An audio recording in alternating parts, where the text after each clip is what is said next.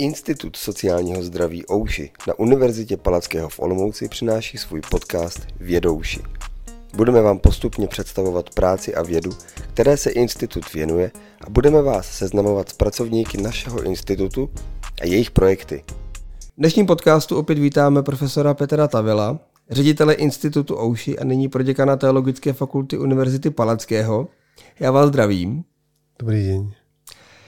Jste specialista na rodinou a párovou terapii, hypnozu a paliativní péči. Na Ouši působíte také jako lektor psychoterapeutických výcviků a právě těm se budeme dneska věnovat. Na Ouši máte integrativní výcvik psychoterapie se zaměřením na psychosomatiku. Co to vlastně je, co si pod tím představit?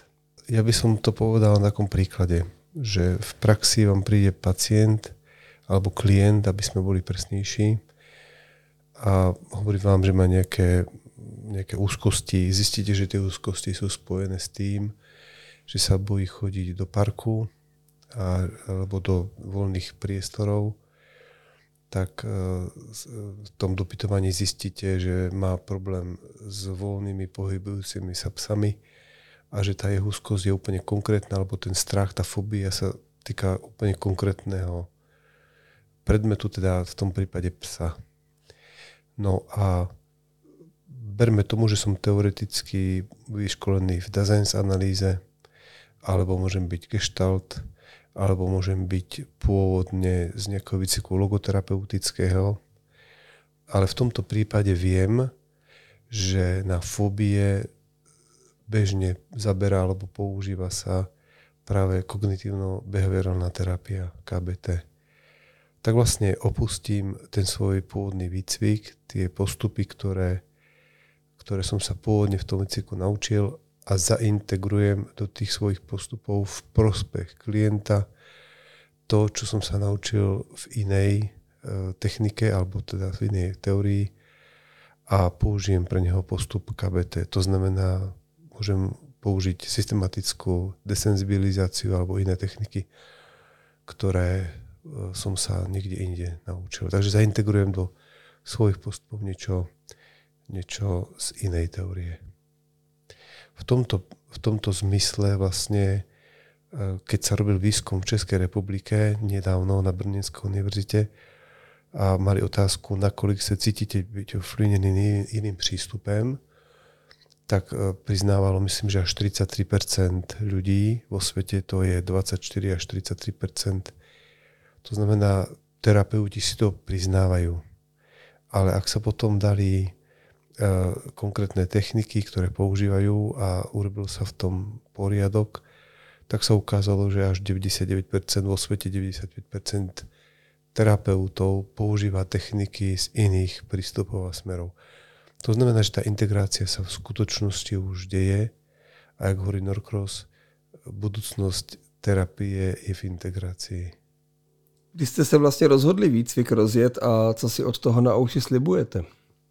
Je na mieste priznať alebo povedať aj tak historicky ako keby kontext. Eh, nachádzame sa v Olomouci na Morave, kde katedra psychológie pred tými 30-25 rokmi mala vysokú kadenciu vďaka ľuďom, ktorí tu boli. To znamená pán profesor Kratochvíl, pán eh, profesor Mohapl, Papica, pán docent Papica, pán docent Žehan, e, pani docentka Sobotková, to všetko boli a tak ďalej, to všetko boli ako špičky v svojom obore v, da, v danom čase. Mm-hmm. Pán profesor Klatochvíl už teda, už e, teda je na odpočinku, je senior.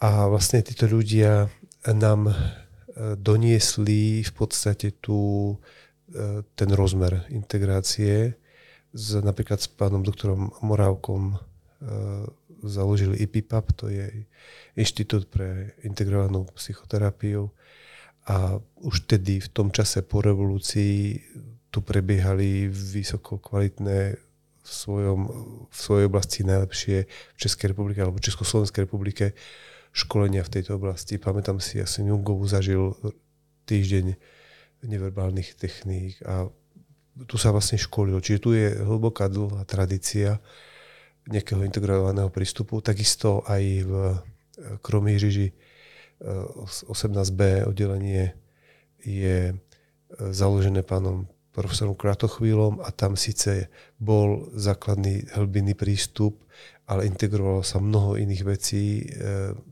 iných techník do samotného postupu, liečebného postupu, ktorý tam bol, 6-týždňový pobyt v Kromiežiži. Takže na týchto základoch sme to vybudovali a toto sú ako keby e, také nejaké domovské korene, ktoré tu máme. No a tak vlastne navezujeme na to a aj tí ľudia, čo sa zhromaždili teraz v tej komunite našej, ktorú sme dali ako základ v tých výcvikoch, tí letori sú tiež vlastne naklonení alebo im je blízko práve, hoci má každý svoj výcvik, cez ktorý prešiel, tak vlastne im je to blízke. Ja som prešiel s analytickým výcvikom teda u pána docenta Ružičky, potom som prešiel kompletným vzdelaním hypnózy. U Jitky Vodňanskej som prešiel párovou rodinou terapiou. Takisto mám e, nedokončený výcvik e, v supervízii, takisto nejakým smerom mladený. Takisto som bol kedysi prijatý ako pacient 6 týždňov v Kromieži, že som si prešiel sám tú liečbu dynamickú alebo ako s, s tým dôrazom na dynamický prístup. To znamená, ja sám som prešiel mnohými ako školami a podobný osud majú aj kolegovia, ktorí tu sú. A prečo, prečo psychosomatika? Je to tým, že uh, sme začali spolupracovať s pánom doktorom Krýlom, Michalom, takisto aj s Zorkou Bartovou, to sú ľudia, ktorí sú lekári alebo Lidkou Bartuškovou, e, ktorý, alebo aj Kabát, e, pán doktor Kabát, on nás robil doktorát. To sú všetko psychosomatici, alebo teda ľudia, ktorí k tej ako keby širšiem kontexte uchopenej liečbe človeka majú blízko. A sme si povedali, ten potenciál je tu a v Českej republike by sme mohli byť pracovisko, ktoré sa tomu bude venovať a na to sa špecializovať. A myslím si, že zatiaľ to je, mám z toho zatiaľ veľmi dobrý pocit. Školíme v tom uh, už aj dlhodobo pán profesor Hašto, ktorý je veľkým pojemom na Slovensku, alebo Natália Kaščaková, pani doktorka. Uh, to sú tiež lekári, ktorí vlastne tiež už predtým školili a takisto aj sú súčasťou tohto teoretického školenia v týchto výcvikoch. Takže samotnými tými menami v podstate už vieme zabezpečiť vysokú kvalitu a vyplnili jsme nějaký priestor na Morave, který tu předtím chýbal. Bylo těžké dát eh, dohromady takhle kvalitní tým těch lektorů? Nebo, nebo už jenom tím vlastně, co máte všichni tak nějak za sebou, jste tak moc vlastně jako věřili té myšlence, že udělat to, že to bylo pak víceméně jednodušší? V, v matematike je taký, ako sú teórie zhlukovania, alebo Mandelbrotové množiny sa to volá, že, alebo ja neviem ešte, keď v, v chemii, tak sú ešte, alebo v fyzike sú, je tzv. kryštalické jadro. Tak vlastne už keď sa vytvorí, tak ten kryštál sa už, no, tak nejak tak prirodzene sa to tu stalo. Mm. Hej, že vlastne sme sa tak ako odrazu pozreli okolo seba, ľudia, ktorí sa máme radi a ktorých, ktorí máme dlhú históriu a zistili sme, že sme sa tak ako náhodným v úvodzovkách spôsobom zhlukovania matematicky sme sa vlastne zhlukli, eh, lebo nám je to prirodzené, takýto prístup, sme na rovnakej vlnovej dĺžke a vlastne sme iba zhmotnili do toho spisu alebo do toho výcviku to, čo naozaj sa ako dialo nám. To znamená, sú to naši kamaráti známi. Samozrejme sme oslovili ďalších, nebolo to úplne na 100%, ale to jádro, tých ja neviem, 70% ľudí sú ľudia, ktorí sú prirodzene priatelia navzájom a sme zistili, že, že máme rovnaké zmyšľanie a sme si povedali, poďme, poďme to nejak e, pretaviť v to, že môžeme vychovávať, vychovávať vlastne novú generáciu.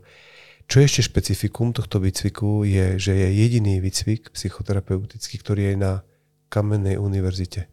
Väčšina e, výcvikov je e, v rámci buď SROčiek alebo akciových spoločností alebo nech zapsaných ústavov, mm-hmm. takúto majú právnu subjektivitu a toto je jediný výcvik v Českej republike, možno aj na Slovensku, ktorý je pod strechou alebo pod ičom Kamennej univerzity. Olomoucká univerzita je druhá najstaršia a teologická fakulta je zakladajúca fakulta. Takže po Karlovej univerzite v podstate je tak ako historicky máme najväčšiu autoritu. A vlastne práve na tejto univerzite a na tejto fakulte vzniká nový koncept, to znamená, popri aplikovanej psychoterapii, štúdium, ktorý je návezujúci magister, sme doplnkovo dali výcvik kvôli tomu, že ako základná idea bola reforma v psychiatrii, kde u sociálneho pracovníka sa vyžadoval aj výcvik. Tak sme si povedali, aby to bolo úplne kompletné v rámci reformy, ktorá tu beží 20 rokov v psychiatrii, tak ešte akreditujeme výcviky, ktoré sú aj v ČAPKE, teda Česká asociácia psychoterapie, aj pre IPVZ, to znamená aj pre zdravotníkov a to sa nám podarilo. Takže v tomto sme naozaj vynimoční, že máme pod Kamenou univerzitou prvý výcvik, ktorý je v, v republike.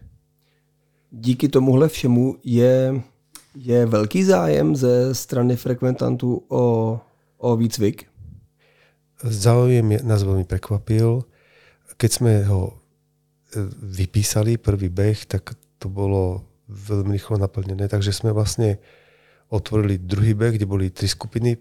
V prvom boli dve skupiny, tak to je zhruba 30 ľudí. V druhom sme dali tri skupiny hneď, to sú ďalší 45.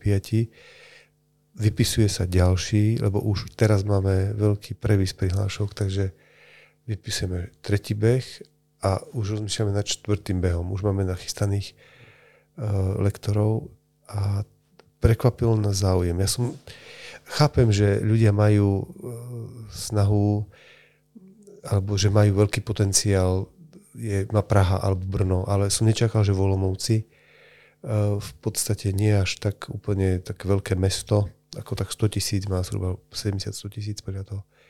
Či tu študenti sú alebo nie sú, tak som nepredpokladal, že by, že by bol taký záujem a áno, máme veľký záujem a mňa to teší a zavezuje, dojíma. To je krásný. Eh, dá se říct, že sem eh, na výcvik třeba cestují i z různých konců republiky, třeba jako ze severu Čech, nebo i z druhé strany, třeba ze západu, nebo tak?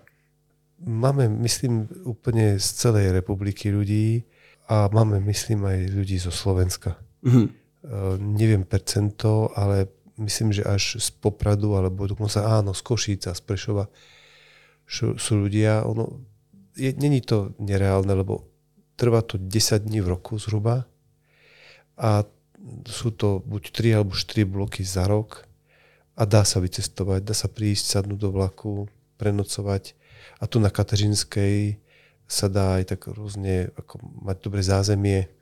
Ehm, tá budova celá je vlastne na to nastavená. Není to nereálne ako za dobrým vzdelaním není problém cestovať a nie je to, že každý deň by musel človek. To je tá zažitková časť tých 5 rokov. A potom je vlastne ešte tá teoretická časť, ktorá tiež, e, keby ho zaujímala ten, tá štruktúra, tak vlastne je to tak, že 500 hodín tých zážitkových, ktoré sa dejú v skupine, buď teda nacvikové, alebo potom už, e, alebo tu zážitkové seba, seba, seba skúsenosť sa to volá. Mm-hmm. To trvá 5 rokov a to je jedno cel, celoživotné vzdelávanie v rámci univerzity. A je to určené pre tých, ktorí nechcú byť psychoterapeuti, ktorí tu berú ako seba rozvojovo a napríklad manažery, ktorí chcú v tej skupine sedieť 5 rokov a samotným im to priniesie nejaký benefit.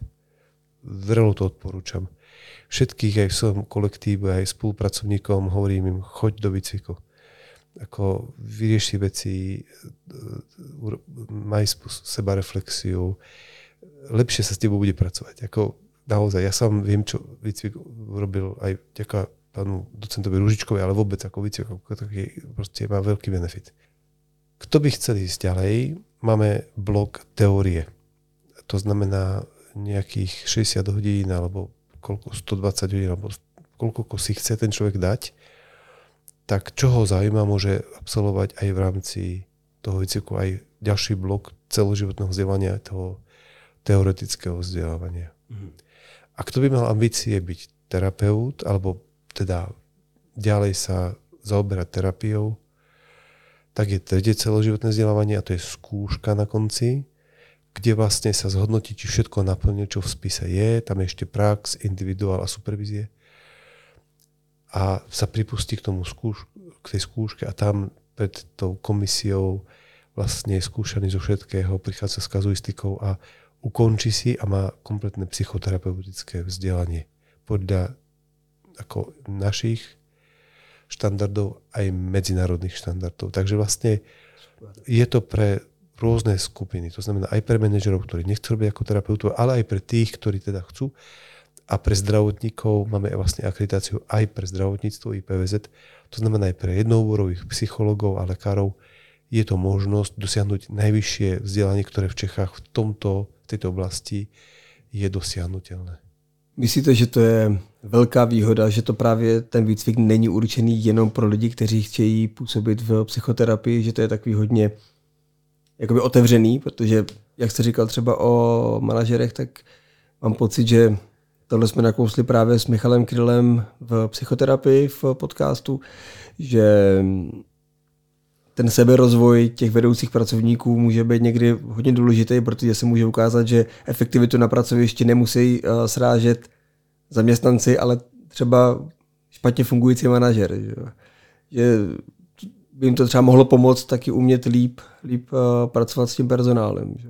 Bez pochyby, určite, ale ja by som to rozšíril.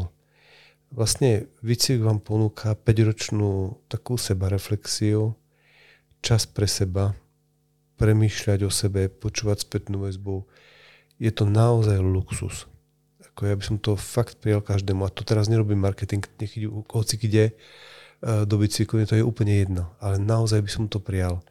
Ak niekde firmy, inštitúcie majú ešte rezervy, tak je to v tom, že vlastne v tom ľudskom, ľudskom zdroji ako človeku je obrovský potenciál. A keď sa s tým pracuje, tak vlastne tá firma, tá kreativita a vôbec konflikty, ktoré prípadne sú komplikáciou, toto všetko je obrovským, ako, je obrovským zadaním práve pre ten výcvik.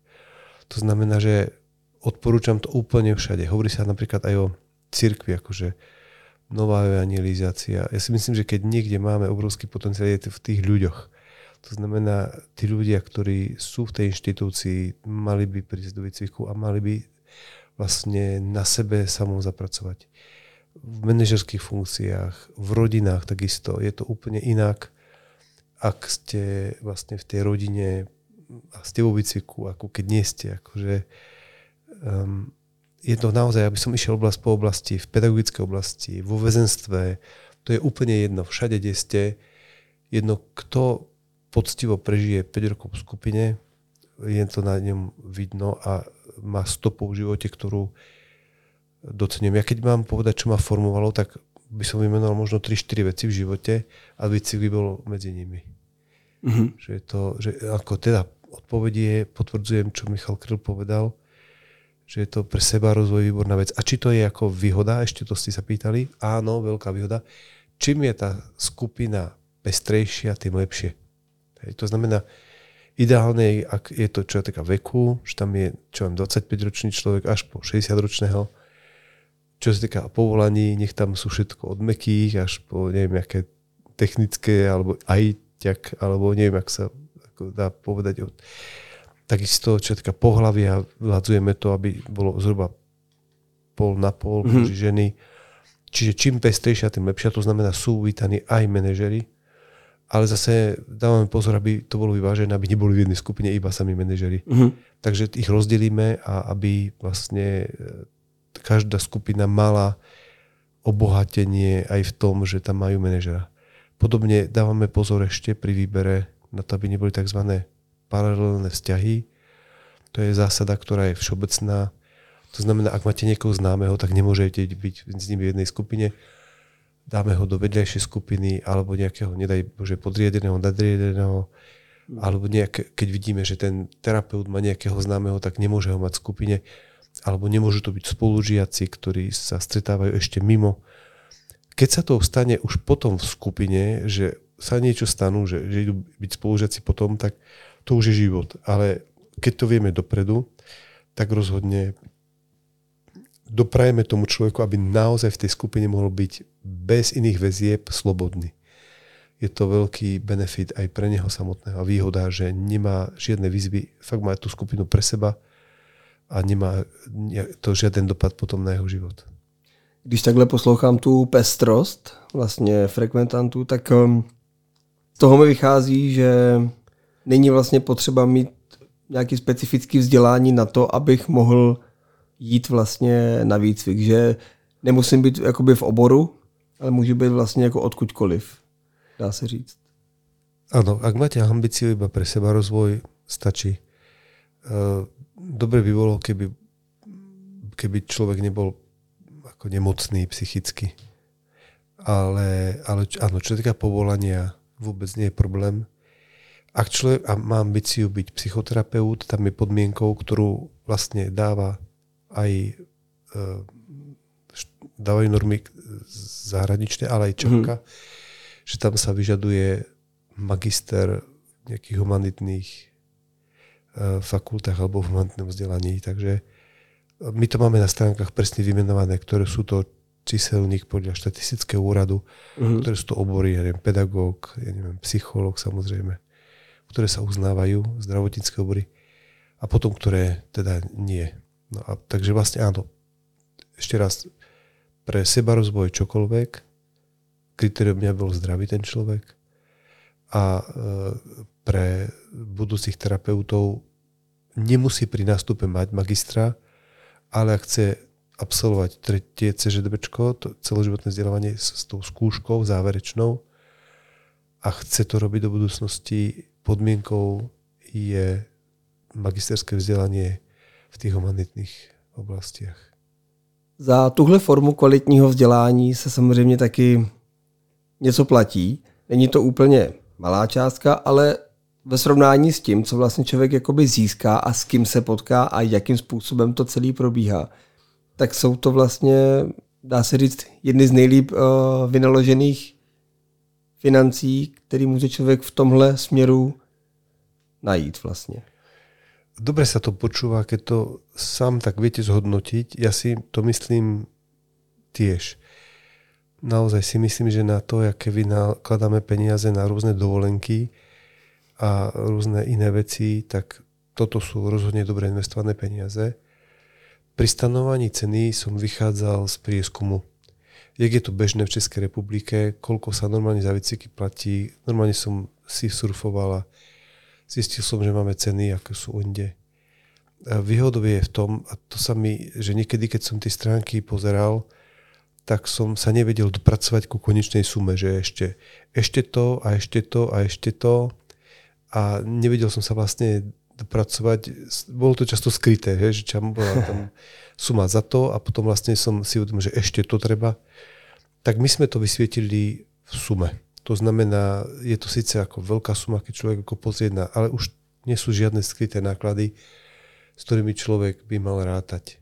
To znamená, že okrem stravy a ubytovania, čo nevieme zaručiť, alebo to, tak vlastne tá suma je zverejnená celá, aby ten človek si povedal, chcem, mám na to, a ne, aby na ňo nevyskakovali potom rôzne skryté náklady, ktoré, ktoré dopredu nevie naplánovať v svojom živote.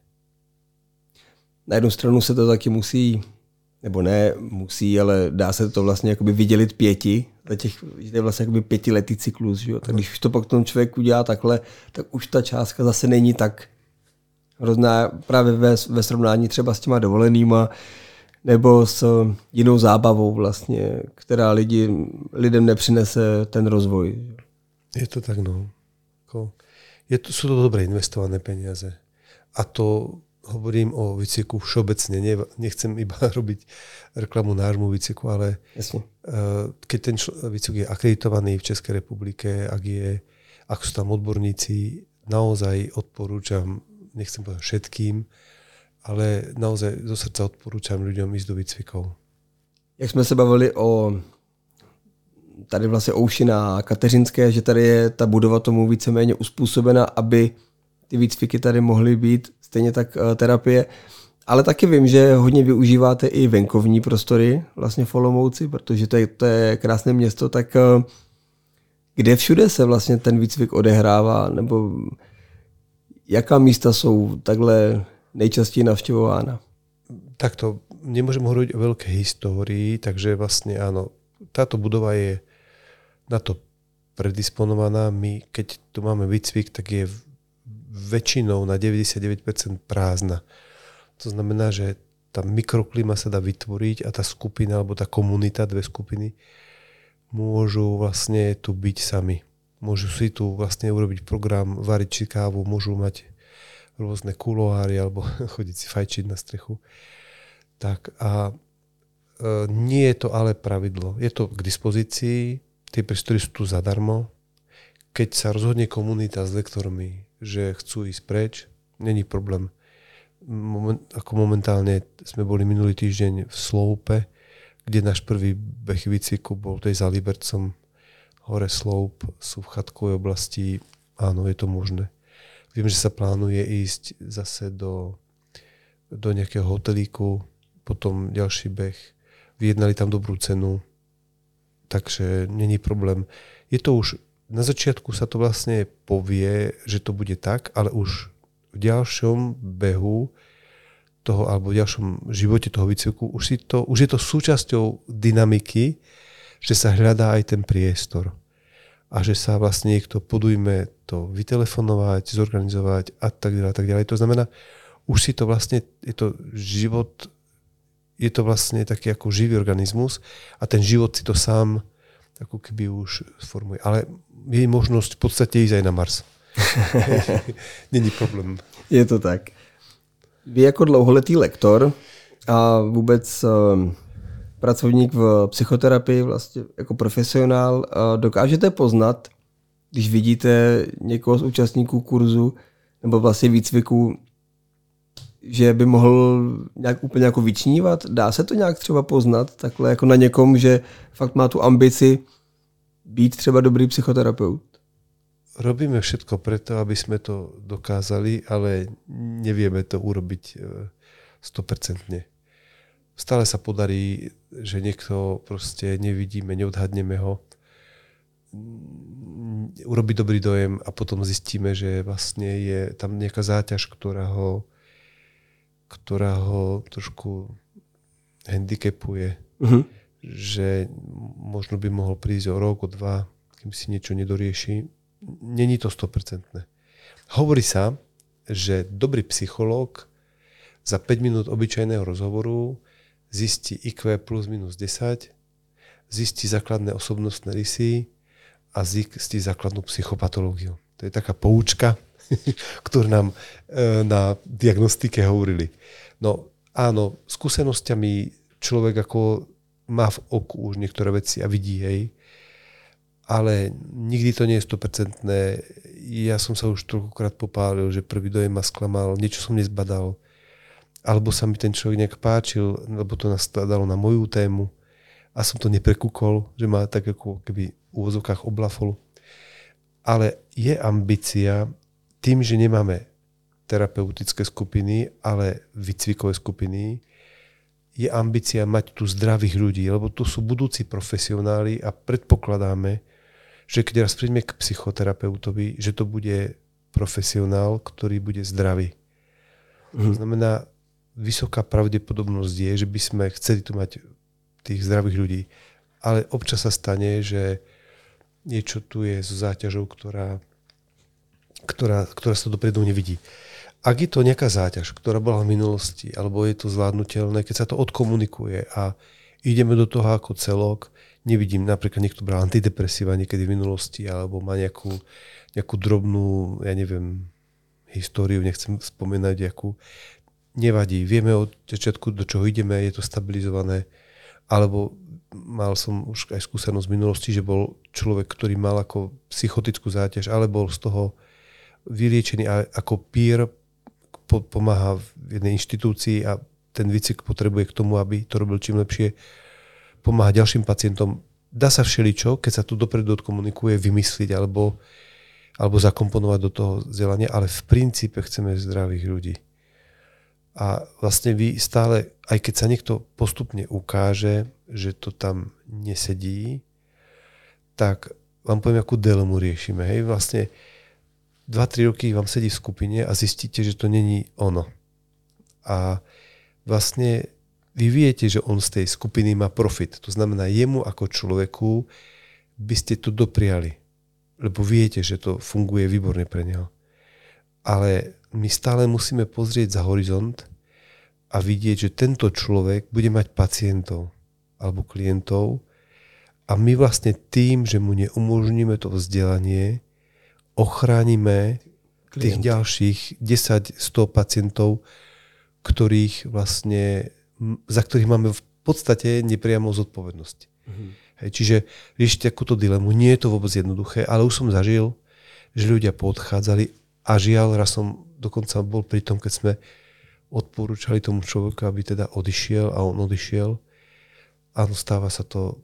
Keď chceme udržať nejakú úroveň psychoterapie v Českej republike, musíme mať odvahu aj nenechať vyštudovať úplne všetkých, ktorí to študovať chcú. Jaký je třeba srovnání uh, psychoterapeutické péče v České republice a v zahraničí? Protože vím, že počet psychoterapeutů v minulých letech nebyl tak vysoký jako třeba v našich sousedních zemích, speciálně třeba v Německu, kde to je už na vyšší úrovni. A jak to je teď? Když je takhle i ten vyšší zájem o ty výcviky a vůbec o, ten, o túto oblasť? Veľmi ťažko sa porovná s, s zahraničím. Berme ako zahraničie smerom na západ, dobre? Ne, tako, nie na východ, aby som vedel, aká je relevantná uh, skupina, že lebo v každej, v každej krajine je tá legislatíva nastavená inak. Mm-hmm. Alebo no, není to, že máme ako jednotný štandard, ku ktorému sa blížime, Poviem taký ako príklad Nemecka. V Nemecku je psychoterapia skôr lekárska alebo zdravotnícká a inštitucionálna záležitosť. To znamená, že, že on je vlastne tá, tá, tá, tá legislatíva je tak nastavená, že keď potrebujete terapiu, ste v nejakej zdravotníckom zariadení. Uh-huh. V Rakúsku, to viem, lebo tam žijem, je zase to je tak, že Není to naviazané na zdravotníctvo. Terapeut prejde výcvikom, podobne ako tú čapkou našou, e, prejde nejakým ako štandardným vzdelaním, ktoré má zhruba tie isté časti, ako má náš český výcvik. Je terapeut, keď mu daný inštitút k tomu dá opravnenie a môže robiť terapie. Je zapísaný na zozname terapeutov oficiálne a vy môžete v svojom regióne k nemu chodiť na oficiálnu terapiu. A pozor, prvých 10 sedení máte preplatených poisťovňov. A po desiatom už ani korunu. To znamená, že nerobí sa z toho až taká veda a prvých 10 sedení, to je jedno v jakom, v jakej škole, v jakom smere, nie je to možno, mm-hmm. že ten lobbying má ten terapeut šancu ukázať tomu klientovi, aký je v tom potenciál a ak treba, tak si to bude potom platiť sám. V Nemecku, jak som hovoril predtým, je to tak, že už keď tam človek je v tej opatere, tak mu to platí všetko. Hej? A, takže každá legislatíva je iná. My sme v takom zvláštnom stave, že buďme radi, že po revolúcii vznikli inštitúty vzdelávacie a že sme z toho komunistického marazmu kedy tu bola iba KBT a Pavlovové psy, pomaly sa, sme sa dostali. Veľké, veľ, veľkú službu, ja nechcem povedať ako pateticky, ale pre národ urobili ľudia, ako je Stanislav Kratochvíl, Jiří Ružička, Jitka Vodňanská, ja neviem, pán profesor Posmi, uh, Smekal, proste tí starí stříženec, Iva Šolcová.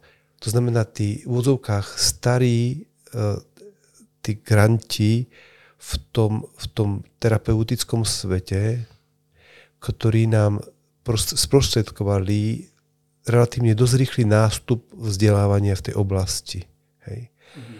A e, napríklad pán profesor Kratochvíl, on ráno vstával a myslím, že nám hovoril, že každé ráno prekladal z Nemčiny, z angličtiny hodinu. To znamená, my sme vďaka jeho psycho, základom psychoterapie, ja neviem, sexuálne dysfunkcie, hypnózy a tak ďalej, mali kontakt so svetom. On vlastne dokázal nám sprostredkovať tie informácie zo sveta i napriek tomu, že sme boli v tzv. východnom bloku. Hej. Takže toto je história, za ktorú treba dať klobúk dolu všetkým tým morávkom a všetkým mohaplom a toto všetko, IPIPAP, čo tu bolo a, a celá tá praská skupina. Veľmi skoro sa tiež ukázalo Kocourek alebo proste Mikota, alebo Zorka Bartová, to sú ľudia, ktorí, vďaka ktorým vlastne tú terapiu máme. Skála. Hej. Tak. A teraz je to v takej transformačnej dobe. To znamená, hmm. to znamená, že sa to nejak etabluje a ono sa tak roztvárajú také nůžky, ktoré sú trošku nešťastné. Nůžky v terapii, ktorá je a ľudský, jedným smerom to ide do terapii, ktorá je zdravotnícka. Pán Boh zapáči, že to tam funguje, na to počujú tie poisťovne, preplacajú tam tie výkony, mm-hmm. Ale vlastne je tu obrovský záujem, obrovský potreba, dopyt po terapii, ktoré je mimo zdravotníctva. A ono, tá, toto není legislatívne vyriešené a vlastne e, je to taký ako vákuum, ktoré sa tu deje. Ale ten život ukazuje, že, že vlastne je mnoho, mnoho poradenstva, ktoré sa tvári, že je poradenstvo, ale vlastne to je psychoterapia, ktoré sa poskytuje ľuďom, ktorí to potrebujú. COVID bol krásnym príkladom. Tisíce, tisíce ľudí, eh, nechcem povedať tisíce aj terapeutov, vlastne pracujú v tomto režime, ktorý je taký ako vo váku, toho legisla- vo legislatívnom váku, ale život ukazuje, že to vytvára ako keby potreba, ktorá sa naplňa. Spôsobuje to niekoľko vecí. Na jednej strane sa uspokojujú potreby, že cestička si, život si našiel cestičku a chodia na, na vlastne priame platby. Na druhej strane zbytočne to vnáša konflikt. Pýtajú sa terapeuti, ktorí sú napríklad v školách, školských, my sme ako menej, alebo jak sa líši tá vaša terapia od našej terapie, vy v tej nemocnici, veď robíte to isté, takisto vyzerá rozhovor. Rozumiete mi, že to sú také mm-hmm. pseudotémy, ktoré tu sú. A potom, čo to spôsobuje, že tým, že je to také vakúum právne, tak vlastne mnohí kvázi terapeuti tú terapiu akože robia. To znamená rôzne, čo vykladajú karty, E, vám prikladajú kamene, energie a kozmos a neviem, čakry, sú veľkí terapeuti a je v tom teda chaos. To znamená, ak by bol naozaj v tom poriadok, aby to bolo zadefinované legislatívne a bol, bolo by presne, čo to znamená byť terapeutom, tak vlastne by aj ten extrém tých rôznych kvázi e, samozvaných polovzdelancov vlastne by sa dalo pekne povedať, toto nie je terapia. Hej. Takže dúfajme, že to nejak vykryštalizuje v nejakú rozumnú cestu, kedy sa tie komunity spoja, tá zdravotnícka, nezdravotnícka a nejak sa to dohodne, lebo ten konflikt ne, neprospieva nikomu, ani jednej zo stran. Dá se říct, že se nějak ta cestička vyšlapává k tomu, aby to bylo jakoby víc eh, spojený? Uh, nechcem menovať do éteru ľudí, ktorí, ale je to často aj osobnostne, že sú niektorí zabetonovaní, majú hlavy ako barani. Mnohokrát je to o osobnostiach tých ľudí. Ja si myslím, že ten samotný problém nie je až taký veľký, jak e, niektorí ľudia e, to z neho robia. Hej, a tá cesta by sa dala veľmi, veľmi pekne, elegantne nájsť v nejakom takom spoločnom riešení, ktorý by v konec koncom bol pre v prospech 80-90% ľudí, ktorí sa okolo toho točia. Hmm. Já jsem dneska navštívil vaši přednášku pro studenty celoživotního vzdělávání o právě uh, integrativní uh, psychoterapii. Tak uh, jaký byli studenti a jak vůbec Jaký, jaký máte pocit z přednášky? Pozrite, eh, pedagogická činnosť sa posúva. To, čo stačilo pred desiatím rokmi, už nestačí. Ľudia sú formovaní rôznymi sociálnymi sieťami, Netflixom a kadečím a nevedia, čo je nuda. Takže tá prednáška nemôže mať slepé miesto, lebo ho, toho diváka strácate. Takže pre mňa je najväčší kompliment to, že tí ľudia pozerajú na mňa a nie do mobilov. A dnes na mňa pozerali celé do obeda. Takže tým pádom chcem povedať, že sa ich niekto to dotýka a ja v tej pedagogickej činnosti považujem za najvyššiu, ako nie je to, že im dávate informácie a skúsenosti a tak ďalej, ale že ich inšpirujete.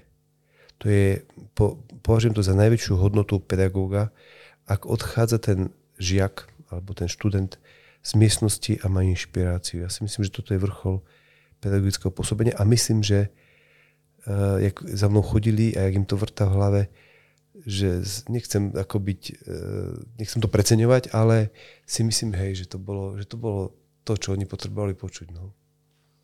Uh, mě během přednášky zaujalo několik bodů. Například uh, narůstající počet terapií. Uh, z jakého to je jako důvodu, nebo proč se to děje? No pozrite, ono, doba sa mení ako, a zjemňuje sa. Čím ďalej tým viac sa hovorí o etických otázkach, o empatii a vlastne tým, že sa nám zvyšuje životná úroveň a že sme stále v väčšom luxuse, vlastne to, že sa staráme o seba, že je ten dôraz na jedinca, to je posun v rámci európskej kultúry alebo nášho európskeho spoločenstva na tých židokresťanských základoch, mm.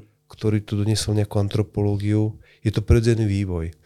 E, je taká zásada, že chudobní chodia k psychiatrovi a bohatých psychológovi alebo psychoterapeutovi. To znamená, že chudobní ľudia do seba lupnú nejaký, nejakú tabletku, ale psychoterapeut je pre tých, čo chcú sa posúvať v živote poctivejšie a možno, že aj tak, ako aby to malo nejakú uh, ešte nejaký teda ovoci aj o rok, o dva, o tri. Takže súčasťou toho celého je, je, je psychoterapia. Druhá vec je, že tým, jak máme stále väčší luxus v živote, tak nám nám tá robustnosť, čo všetko znesieme, klesa. Hej, alebo tá odolnosť. Hej, niekedy, keď počujete príbehy mamky alebo starých rodičov, čo oni všetko prežili, no. Tak nám z toho šedivejú vlasy. Hej. Dnešná generácia zjemnila a neunesieme toľko.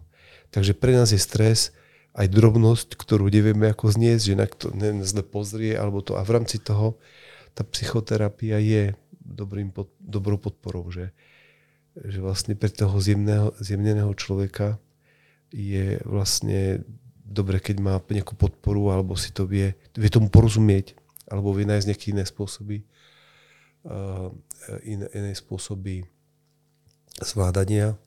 A posledná ešte vec je, že jak nám ako rastie tempo a vlastne tá, tie požiadavky stále sa zvyšujú a životný štýl sa mení, tak vlastne stúpa miera stresu.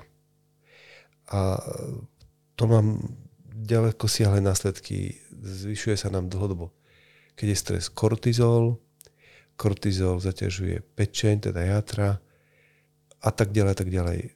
Má to dosah, alebo teda vplyv na metabolizmus, na obezitu, na, na, na, na cukrovku. Proste Stres, dokonca sa hovorí na onkologické onemocnenia, stres nám ovplyvňuje život. To znamená, ak nám psychoterapia pomáha žiť bez stresu, učí nás nejaké techniky, kedy sa vieme zastaviť a zvládnuť ho, alebo že nám prehodnotí nejakú hierarchiu hodnôt a si hovoríme, vypustíme niektoré veci, ktoré nestojí za to sa naháňať, tak není lepšieho rámca ako psychoterapia. Pojďme tedy zpět k integraci. Eh, proč je důležitá v psychoterapii? Ako som povedal na začiatku, psychoterapia ako celok teda k tomu smeruje. A vlastne ono to začínalo 30 rokov 20. storočia. Rozmach mal o nejakých 80 90 rokoch. A ono tá integrácia vlastne bola taká prirodzená, lebo malo to niekoľko dôvodov, môžem vám, keď vás to zaujíma, povedať. Takže keby sme pozerali, kvôli čomu to dochádzalo v histórii, tak jednak narastal počet terapií, tak stúpal 200, 400, aj možno 500 sa hovorí v dnešnej dobe. Už sa vlastne tratil vlastne prehľad tých názvov alebo z prístupov. Naozaj to bolo, potom začínali stúpať rôzne výskumy, ktoré zhmotňovali ten konflikt michiganský alebo minnesotský alebo veľké výskumy, ktoré boli v Amerike, priamo, ktorí dokazovali, ktorá terapia je lepšia, ktorá teda nepomáha. A vlastne ono dospelo sa k tomu, že, že už sa povedal, že dosť, že už proti sebe nebojíme, naopak skúsme kooperovať. Takisto aj ako socioekonomické faktory pre poisťovne, pre politikov, bolo to nerozoznateľné, vlastne sa v tom nevyznali. E, poisťovne sa pýtali, čo máme vlastne preplácať, hej, prišiel ďalší smer, hej, to znamená, aj toto bolo dôležité. Takisto sa zistilo postupne aj výskumami, aj praxou, že pre niektorých pacientov alebo pre niektorý druh problémov sú dobré alebo osvedčené niektoré druhy postupu. To znamená, že to nebolo ako, že chod na logoterapiu, ale napríklad, že sa povedalo na fóbiu treba systematickú desenzibilizáciu. To, čo som hovoril predtým, ten príklad. To znamená, už tými skúsenosťou sa vedelo, že to a to vlastne pomáha tomu a tomu druhu problémov alebo pacientov. Takisto sa zistilo, že sú tzv. spoločné prvky. Robil sa výskum a to už v tých 80 90 rokov sú výskumy, kde sa ukázalo, že samotná technika je iba 15% faktorov. Alebo ten faktor, ktorý ovplyvňuje sa, je, je 15%. To znamená, že veľká väčšina tých faktorov je spoločných, jak napríklad vzťah, osobnosť terapeuta a tak ďalej, tak ďalej. To znamená, že sa ukázalo, že vlastne nejak to hnať do extrému a zdôrazňovať tú alebo tú školu nemá až taký význam, jak sa to myslelo. Hej. Takisto sa vytvorili špecificky doporučované liečebné metódy alebo vznikli postupne spoločnosti pre integráciu, časopisy pre integráciu, konferencie pre integráciu. To znamená, toto všetko pomohlo k tomu, že sa začalo ako keby viac ten narratív integratívnej psychoterapii ako zhmotňovať a vlastne sa to postupne etablovalo. No a e, keby sme ešte mali zisťovať, čo e, k tej integrácii vedie alebo čo ju brzdí, tak keď ideme ku samotnému výcviku, tak už v tom samotnom výcviku vám ten lektor alebo tí lektory alebo tá škola buď vás učí to robiť dogmaticky, to znamená iba tak, tak, tak, alebo je skôr otvorený. Takisto ten osobnosť toho samotného lektora, hej, že buď vás to strhne, alebo si zistíte, že to vlastne nemusí až tak byť, alebo to môže byť e, takisto aj to, že ste napríklad v praxi že vy vidíte z nejakej školy, ničomu veríte, niečo vás naučili, ste v tom kompetentní. A teraz vy na tom pracovisku, keď ste, tak vidíte, že nie všetko všetkým pomáha. A začínate experimentovať a čím dlhšie ste, v praxi, tým ste pokornejší. A tým viac ste otvorení vlastne skúšať ešte niečo iné, alebo pripustiť, že aj niečo iné môže viac pomáhať. Čiže samotná prax tomu tiež pomáha. Takisto aj konfrontácia medzi kolegami napríklad v Egenburgu, keď e, tam zoberieme, tak tam máme vlastne napríklad oddelenie na liečenie posttraumatických syndromov, ale na tom oddelení sa stretávajú KBTčkári, design analytici, gestaltisti, viete, robia sa tam relaxačné techniky, proste tam je to zamerané na toho pacienta, na klienta, na ten, na ten, na ten, na ten problém a odrazu sa tie školy stretávajú spolu a sú konfrontované. To tiež vedie k tej integrácii. Už som hovoril o tej ekonomickom hľadisku, že vlastne vieme, čo, e, koľko má príjem. A potom ešte dôležité sú osobnostné nastavenie toho terapeuta. On vlastne, sami máme sklon byť skôr taký konzervatívny a v takom akože ideme úplne podľa nejakých postupov, ktoré sú rigidné, alebo máme takú tendenciu skôr experimentovať, skúšať to, sme otvorení, nebojíme sa. To je osobnosti, takže keď tá osobnosť mu sedí, že taký skôr odsedečkár, obsene kompulzívny, že mm-hmm. tak a tak a tak, má v tom istotu, cíti sa dobre, tak to skôr sa drží toho smeru. A keď je taký ako viac kreatívnejší terapeut, tak to tak nejak ako môže experimentovať doprava, doľava. Takže toto sú všetko veci, ktoré tú integráciu ovplyvňujú. A keby sme hovorili o cestách k integrácii, tak je niekoľko takých prístupov a poviem aspoň také základné. Mm-hmm. Bude to technický eklektizmus. To je vlastne to, že sa praxou ukáže, že niektoré postupy v niektorom čase pre niektorý problém u niektorých typov pacientov pomáhajú lepšie a u iných pomáhajú zase iné. Mm-hmm. Čiže nemedituje sa alebo nerieši sa toľko tá teória, ale skôr si povieme, pozrite, máme človeka obsedantne kompulzívneho, vieme, že postup KBT 60 80% pomáha, tak mu robíme KBT. To je kognitívne behaviorálna terapia. Mm-hmm. Ak máme nejakú narcistickú osobnosť, tak tam máme veľa možností, ale tam môže byť aj psychoanalýza alebo skupinová terapia. To znamená, že, že vieme na niektoré typy pacientov ísť proste overenými výskumom a praxou overenými postupmi a, a toto je ten eklekticizmus. Potom druhý taký prístup je teoretická integrácia. To znamená, že sa, že sa vlastne e, hľadajú nejaké teoretické prieniky a približovanie. Ja som mal sám takú tabulku, kde mám vývoj človeka a mám ho podľa Freuda, podľa Eriksona, podľa Piageta a hľadáme vlastne, kde by sa to dalo a kde by sa to nedalo. Hľadáme, ktoré, na, ktoré naplne tých pojmov by sa dali, nedali priblížiť. A a vlastne tak sa približujú k sebe dvojice smerov alebo trojice smerov, ktoré sa tak prelinajú častočne, aj teoreticky. Nie iba prakticky, pragmaticky, ale aj teoreticky.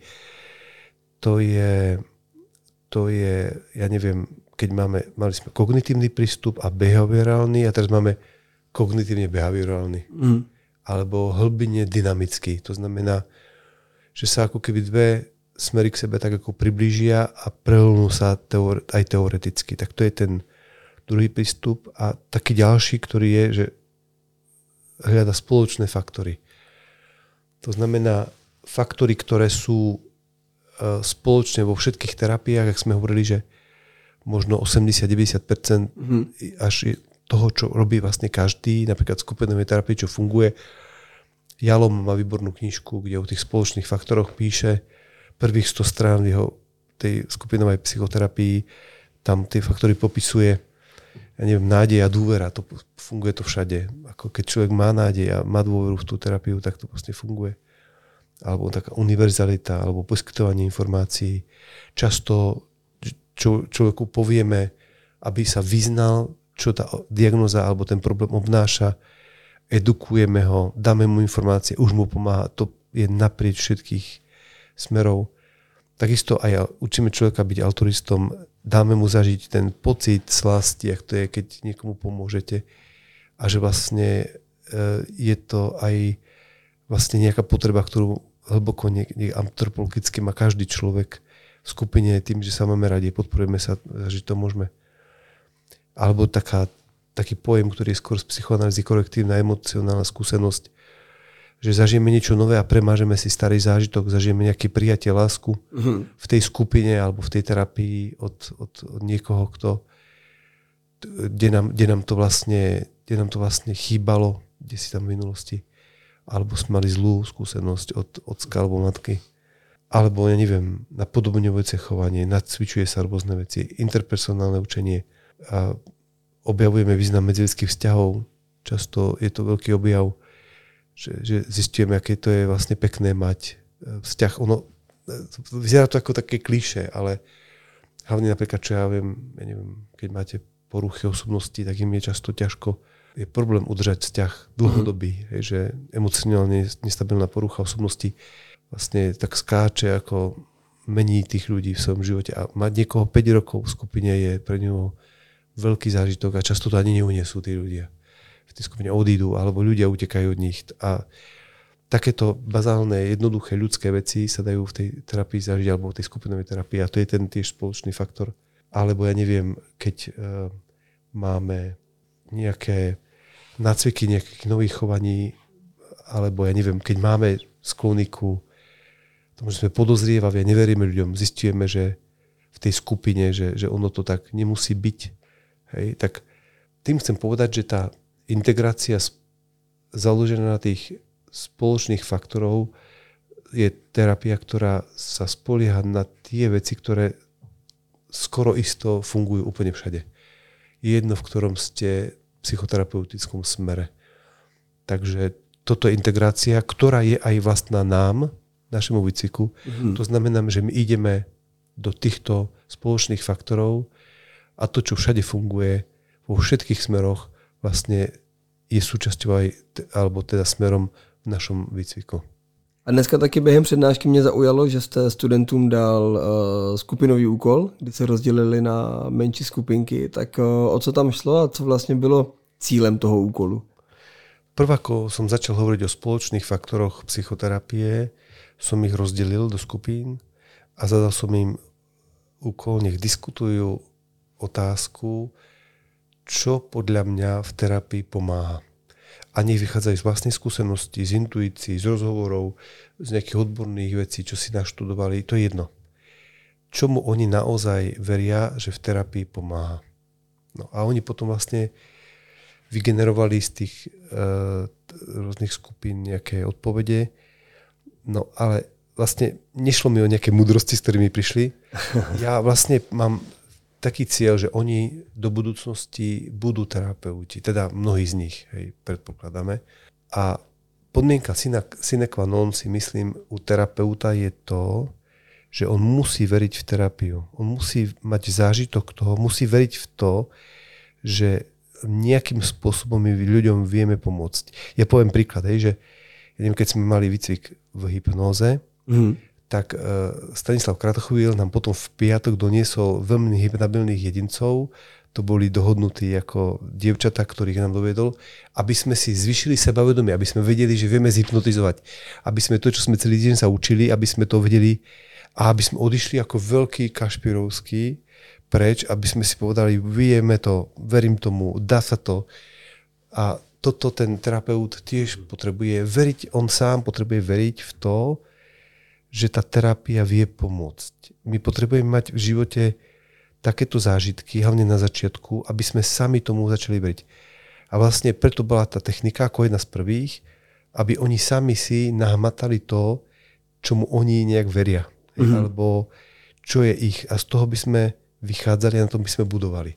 No a potom vlastne ste neboli na tej výuke ďalej, potom sme mali skupinu, robili sme zápis, rozoberali sme, čo sa nám deje a už sme tie samotné faktory uh, vypreparovali a potom som im dal k tomu ten teoretický background, ktorý uh, som vám hovoril o tých všetkých faktoroch vymenoval predtým. Co byste řekl na závěr našeho povídání o integraci a psychoterapii? Začal som s Stanislavom Kratochvílom, tak s ním aj konči, skončím, pánom profesorom. Uh, pamätám si, jak nám raz, uh, jak nám raz hovoril taký príklad, ako nech mi odpustí, keď to nebude úplne presne, ale tak zhruba, že mu donesli pacientku, ktorá mala nejaké bolesti v podbříšku a uh, tak bola na somatických vyšetreniach a nič jej nepomáhalo. No a tak ho priviedli, priviedli ju k nemu a on ju zhypnotizoval no a vrátil ju do minulého života. Hej, bola, akože reinkarnovala a v minulom živote bola indián a v, tom, v tej hypnóze vlastne zistil, že tam má zapichnutý ten šíp v tom, v tom bruchu, hej, tam dole. No a tak on v tej hypnoze e, mu tomu indiánovi, lebo on bol chlap, vytiahol ten šíp, no a prebudil pacientku a pacientka nemala bolesti. No a teraz ten komentár. pán profesor povedal, tak pozrite sa sem, ja neverím v reinkarnáciu, ale keď jej to pomôže, prečo by sme to neurobili? A takáto ľahkosť alebo takýto nadhľad a musím povedať taký altruizmus, ktorý on mal, e, vlastne sa mi veľmi páči, že nedrží sa ničoho rigidného, tomu, čo verí, čo, čo verí ako v tej terapii a čo je v prospech toho klienta, tak po, urobí všetko preto, aby mi pomohol. Podobného človeka som zažil v Jirkovi, Ružičkovi, Vítke Montianskej. To sú ľudia, ktorí sú veľkí naši guruovia psychoterapie uh-huh. a práve toto vlastne ma nesia, má aj nadchyne a drží mi ten ideál. Tak to bylo povídání s profesorem Petrem Tavelem o integrativním výcviku a terapii na uši. Já moc děkuji za moc příjemný povídání. Tyž děkujem i za dôveru. Přeju co nejvíc eh, spokojených studentů a úspěšných a co nejvíc budoucích psychoterapeutů. Děkuji. Majte se pěkně.